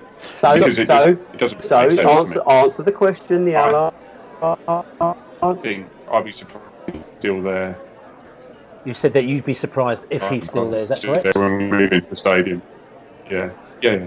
Yeah, Yeah, sorry, I, I misheard the question as well. Though I, I would be I would be surprised if Dean Smith is, is, is there much longer than the end of this season. Really? Yeah, no, me too, me too. So if, so for me, I mean, it's a really simple thing. Is that if, if De- obviously if Dean Smith gets them up, Yeah. if he gets them up, he'll obviously be there. If he doesn't get them up, I think questions obviously will be asked. Oh yeah. Very I good. think, Yeah. yeah, I think I think if we're honest, we've got to say that we, you know, no one's got any idea how he's going to do it, Villa, because ultimately he's never done that sort of job before. But he's got the he's got the players to do well though. You know, he's he's got the he's got the ingredients there. Yeah, he has, but he needs them on side. But the, the, the fan base at Villa, I mean, you know, we could be we could be a critical and complaining, whinging lot at times. You know, magnify that by thirty by times thirty at Villa. Yeah, yeah. I, I think there'll be a lot of pressure and a lot of expectation. There, there will. Just and, quickly, and, and I don't, you know, he's not because he's not the big name. I don't think he's going to get the, you know, he won't be given that opportunity. So if things go wrong early, he's he's, he's going to come under pressure. He will do. Just quickly, let's just go around the table here because I just want to ask a quick question, and I just want to ask you lot, you know, how he's going to do at Villa, and then what we'll do is we'll have a little drink of the twang, and then we're going to talk a little bit more about bees. Laney, how do you think Smith will do at Villa? Uh, he has all the ingredients he needs to do a great job. I think he will be ultimately undermined by the bigger persona in the dynamic. John Terry will end up ruining it. Um, and the if, if they'd just gone for O'Kelly and Smith, I think that would have been um, a, a stroke of not genius, but you know it, it would have been the right thing to do. I, So I what do you think that, I think that um, I- he'll do he'll, he'll do he'll get sacked. When? when? Um, sooner rather than later. When? When? Um, b- before the end of the season. Okay, um, Robin. Um, he'll, I think he'll do well. He'll get in the within a, an inch of the playoffs. Fail, get sacked. John Terry's appointed manager next summer. Yeah, lot. Um, I think that yeah, I, th- I think they'll finish mid-table, and he'll get a few games at the beginning of next season, and then and then that'll be it. The Liberal. Playoffs, and he'll get fired during the close season. Uh, you've wanted him out of Brentford for long enough. I, I actually think they're going to finish about fourth. Um, and he'll still get sacked anyway. you know, because it's not going to be good enough for them. They, they think they should be finishing first. You know, but no, no. I think he'll. I think he'll do all right. I, I, I just do. I think he'll do all right there because he's got the players, and that's my fault. But anyway, look, we're going to get another beer, another little twang, and we're going to come back. We're going to finish up, and we're going to talk about Brentford and the future, and where we're going to go. So we're back. We're back talking about the future of Brentford. Dean Smith has gone. We've got the new manager, head coach. No, Well, he's, he's in he's in waiting anyway. Thomas Frank's been talked about a lot, but just got to say, listen, maybe it's not Thomas Frank.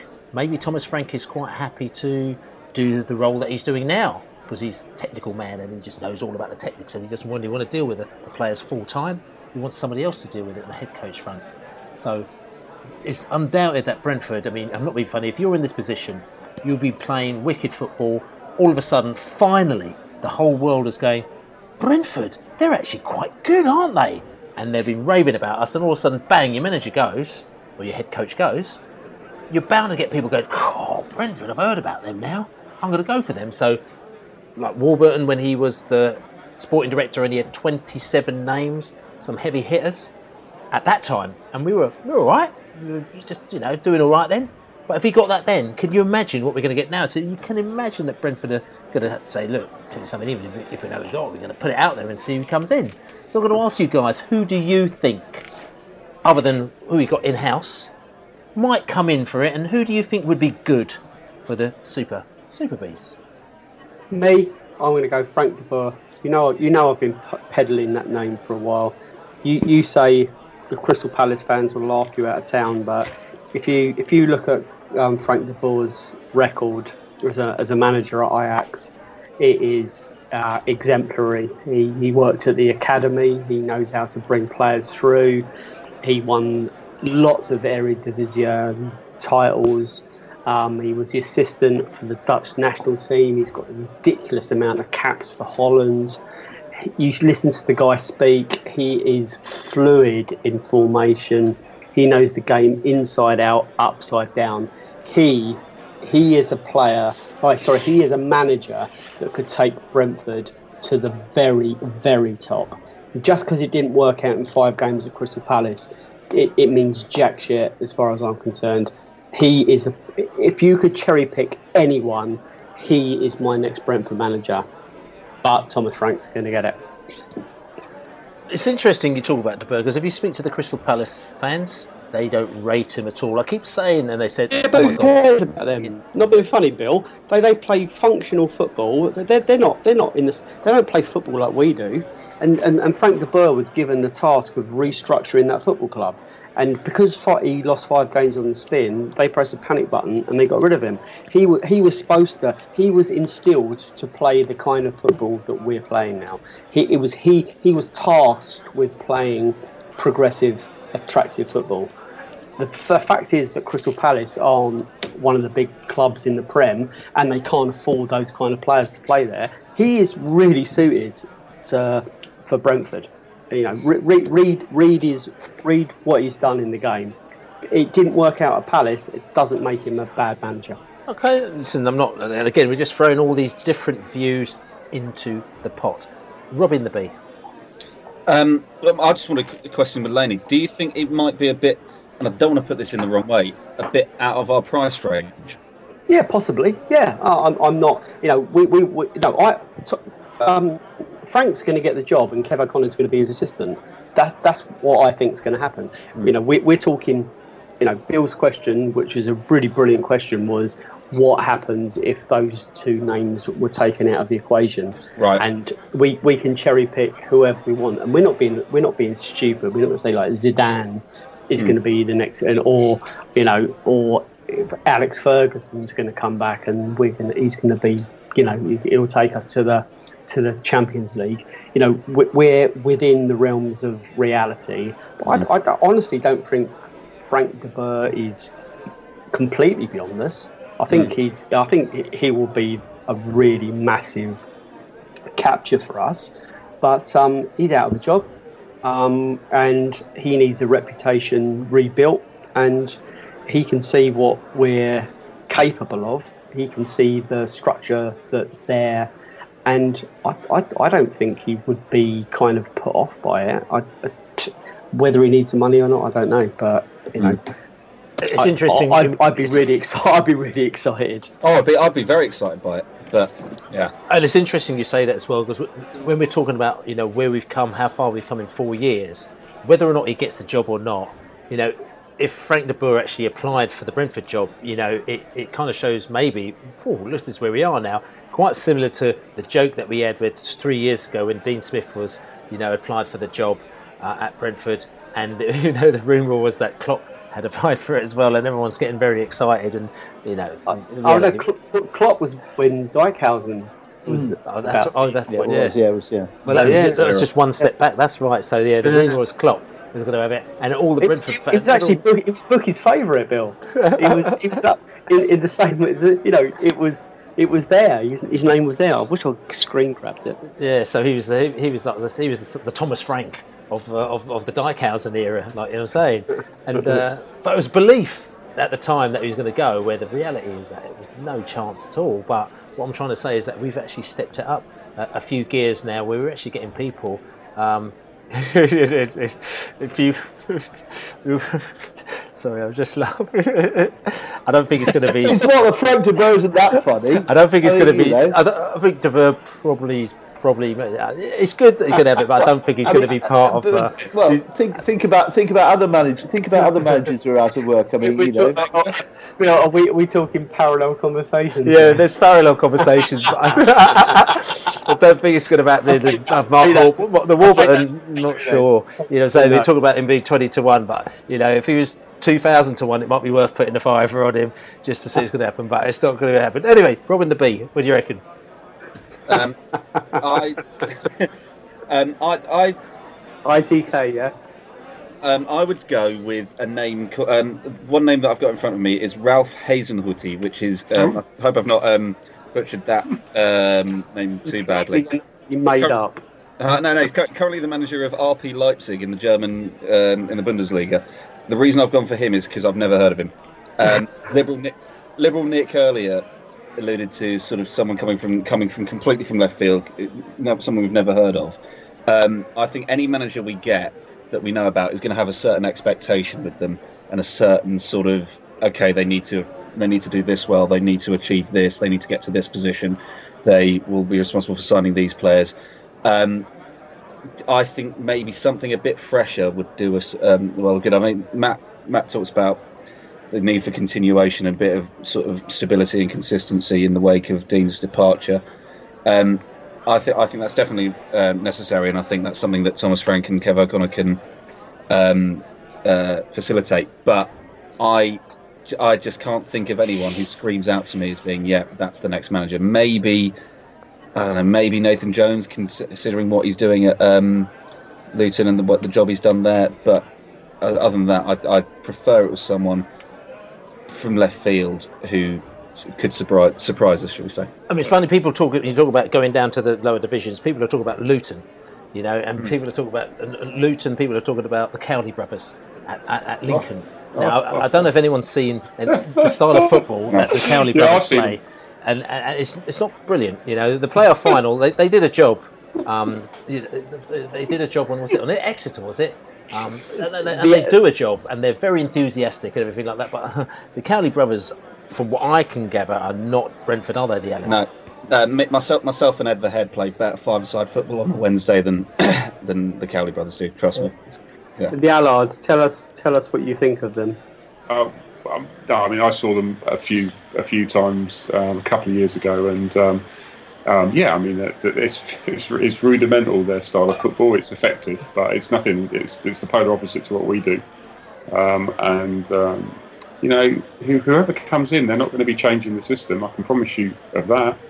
Um, it will be the same system because that's the way the club's built. It's it, it, in the Ajax way that you know, like like Dave was saying. I can, uh, you know, Dave, Dave makes a lot of good points. He, sold me on it. Um, the but um, you know, but um, but I, I, am not sure De Boer's coming. I'm not sure he's coming to. He's coming. to. he's coming to Brentford. Um, so is do you know? But it's very difficult to, to, to, to, pick players that have teams playing in that way in the in the lower leagues. I'm I'm, I'm struggling to think of anyone to be honest. Um, I mean Nathan I, Jones I, at Luton. Luton are playing the passing game. They're passing the ball around. It's a bit narrower. You know what I'm saying? Yeah. So he doesn't necessarily play down the wings. He plays down the middle. But uh, they do pass the ball around, and also they have been known to score a few goals. I mean, they, I think they won 8 0 and 7 yeah, 2 yeah. or something ridiculous this season, didn't they? I, am normally more of an expert of who we shouldn't be getting. uh, you know, I go for a list of people we don't want. Um, um, I famously picked many years ago. I didn't want Terry Butcher as manager, only for him to be appointed yeah. pretty much um, straight after. But that's another story. Um, so yeah, I mean, for, for me, I, do you know what? Is, is I tell you what, um, it would have. It's a shame that we're not that we're not in the post Everton Martinez period because he probably ticks a few a few um, would have ticked a few boxes. Mm. Um, having well, been, I, having I've just um, I've just tw- I've just tweeted Frank de Boer and he's just tweeted back and he goes I'm up for it. That's what he said. not, it's not happening. Not happening. It's all it's uh, Frank. Frank's Frank's. He said no. He said I want it. He said I want it. Any money. He said. Frank's in a taxi. I, I want it. Frank's in. Listen, uh, the, I, I, but, the Allard, I'm just interested. Just, okay. Yeah, go on. Talking about Premier yeah. League as well. What about the Appleton? Who is funny because we had a bit of a sort of funny phase with him at one stage when he was. Uh, was it Blackpool? He had a couple of funny teams. Then, then he ended up at Everton. Um, not Everton, at Leicester. Um, I think he was assistant manager, just looking after things. And what, what do you reckon? Because he's he's out of a job at the moment.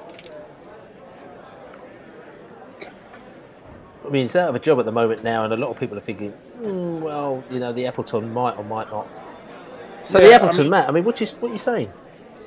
I don't know much about him to be honest. Um, I'd sort of, you know, again, a coach. He what was he? Was he caretaker at, at Leicester for a bit? Um, so, and and I think it, but I, you know, my point is, is that when you were talking about Warburton having, I don't know, 27 people trying to get the job, I reckon there'll be loads of managers that won't want to go anywhere near Brentford because I think they now understand how Brentford works and they basically can't come and manage the club. They come in as a head coach. And, um, and I just think it's a different criteria that we're looking for than what most clubs are looking for in a manager. Um, very, in a way, isn't that good? And, and, and, and, it's something, it's brilliant. I mean, I, I'm, I'm all about it. But, isn't that good because it, it rules out a load of people yeah. as well? Yeah, absolutely, it does. It, it literally rules out the whole of the list that you can. And I'm sure that's what the club is sitting. You know, they're probably sitting down there at this moment in time, just ruling out a load of people.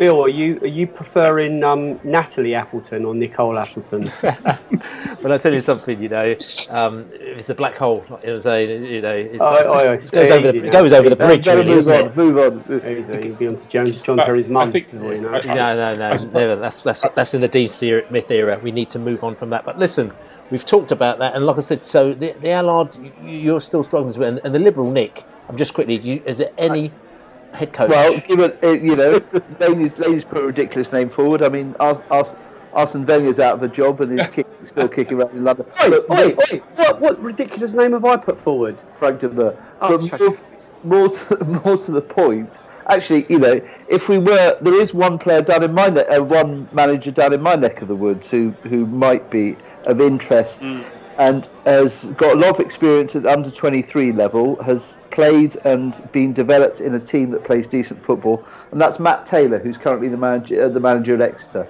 I doubt whether he'll go, he'll come because Exeter actually are doing quite well and he's in his first job, but. Um, uh, somebody who shouldn't be totally discounted, and I, I reckon that will be somebody that we'll see moving up the leagues in, in the near in the near future. I, I But demand the comeback. has just come slightly too early for him. That's a I shame. I demand comeback on this.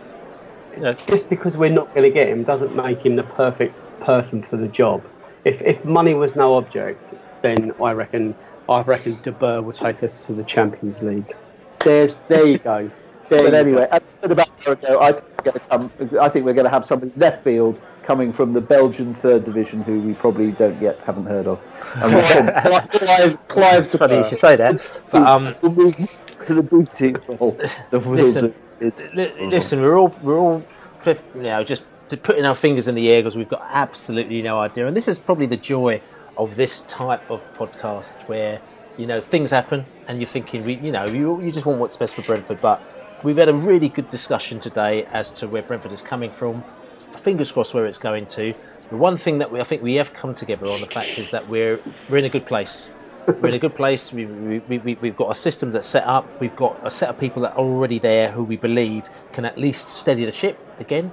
Um, but then those people may take us to the next level, or maybe we can actually go out and gather other people from the next level. So, I think, Bill, can I just come in there? Because, Bill, I think that's a really good point. Because I think a lot of clubs with uh, who have lost their man, a lot of top champ clubs near the top of the championship who have lost their manager. Um, a podcast tonight from a lot of clubs, the fans would be really moaning, worrying, really concerned. If you've just listened to us tonight, we've been positive about the way forward, and I think that's a fantastic news, and that goes to credit to the system that is in place at Brentford. I- I'm- I'm can't find of- that much to moan about. I'm just in the middle of writing my letter now. Dear Frank, will you fix it for me to take? are you, are you writing it in English or, or, or, or Dutch? Uh, yeah, um, Flemish. Yeah, okay. Double, fine. double But listen, listen. double like I said to you, things are going all cool. But what I just want to do, we're going to finish off last night because it's been a long bumper. Ex Dean Big. It's been an ex Dean Smith podcast today because he's our ex manager. Everything is hunky dory. We are besotted. We are positive. We look at the, both sides of things.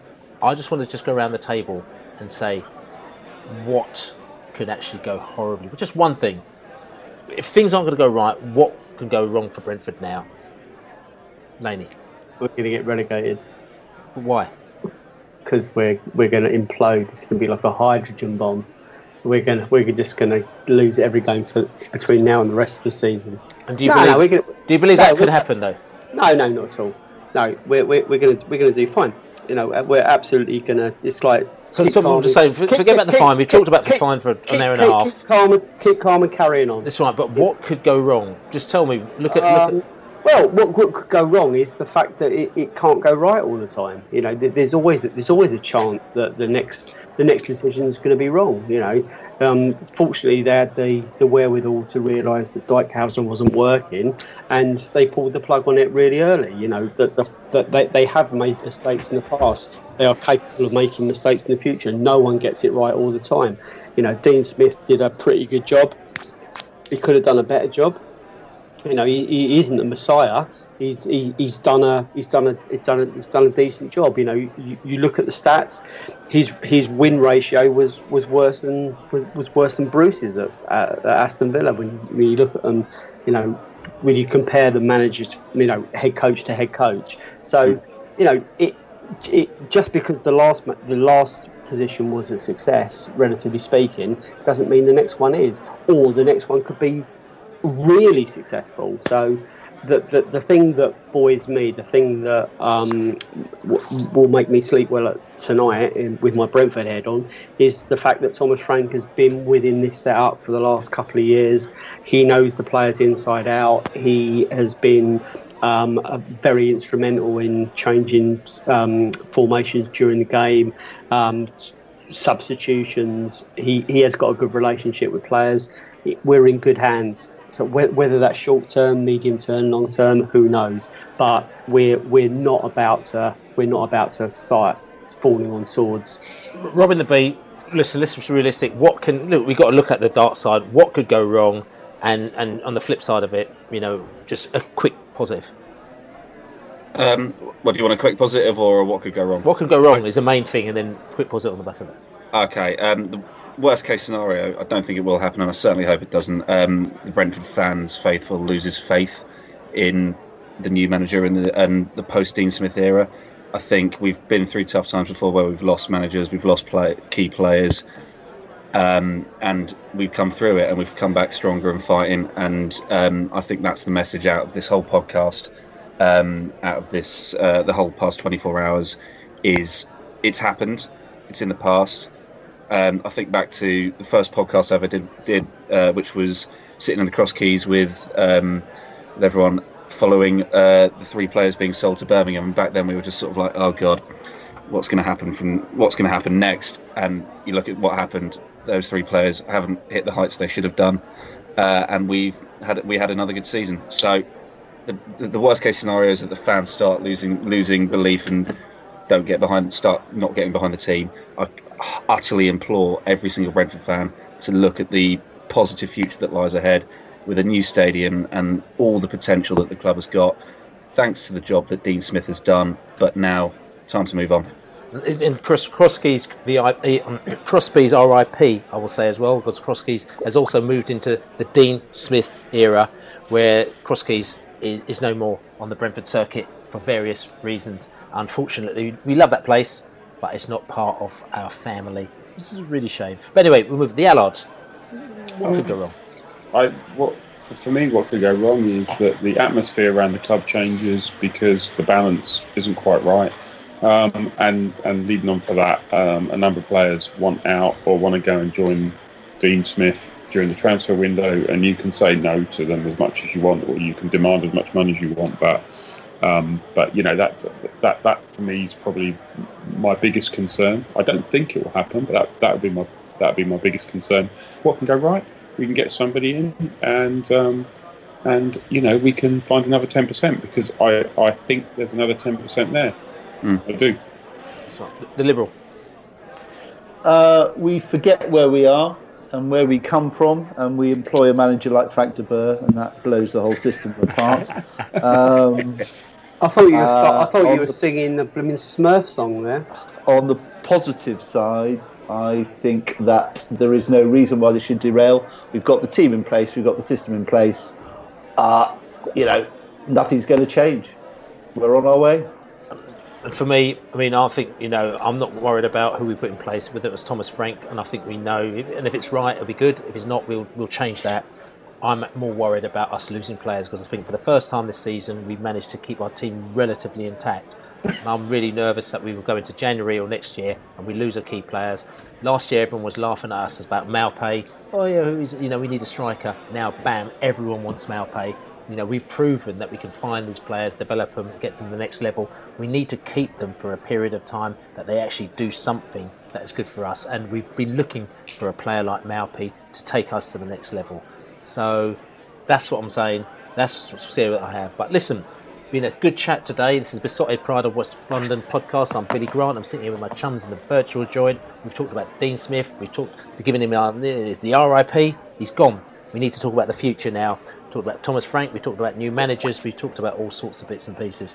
But listen, it's been absolutely it's been tremendous, as we say in the virtual joint. There's myself, there's Laney Lane. We've got the Robin Hood. We've got the Allard, late man, but he's all good. And we've got the Liberal Nick. And we'll be back next week. Don't forget to nominate us for um, FSF Awards. Just go to Beesotted, click on FSF Awards, and just nominate us for six and eight is the, the, the club award and the club podcast. Please, thank you very much. We appreciate you. Listen to us now, and fingers crossed after we come back from the international break, and I'm off to Spain for a few days, as it is, hmm. as you do. Listen, you know, you've got to fly. England, mate. You know, so I'm off the plane to go see England play. But when we come back, Who fingers cares? crossed. Who cares? It's all we care. I care. You know what I'm saying? You don't care until it's a big tournament. Then you go, no, actually, I really do like England now. Oh, you know what I'm saying? Nah, listen, no interest. So listen, it's going to be all good. We're going to come back after the international window, and everything is going to be all good. Bristol City are going to be scared as we say, "Come on, UB." Come on, you bees!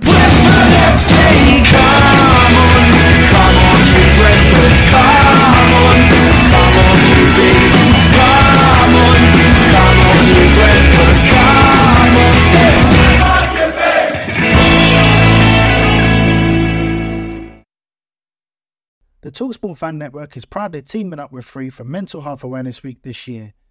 We understand that the journey as a supporter isn't always smooth sailing, but rest assured you're not alone. There's a vast network of fellow fans who share your passion and may be experiencing similar challenges. Honesty is key in any relationship. If your friend asks you how you are feeling, tell them honestly. If you're going through a difficult time, let them know. Opening up about how you are feeling can really make a difference. After all, they are your mates for a reason. Let's all take a moment to talk more than football. Away days are great, but there's nothing quite like playing at home. The same goes for McDonald's. Maximise your home ground advantage with McDelivery. Order now on the McDonald's app. At participating restaurants, 18 plus serving times, delivery fee, and terms apply. See McDonald's.com. This podcast is proud to be part of the TalkSport Fan Network. Talk Sport. Powered by fans.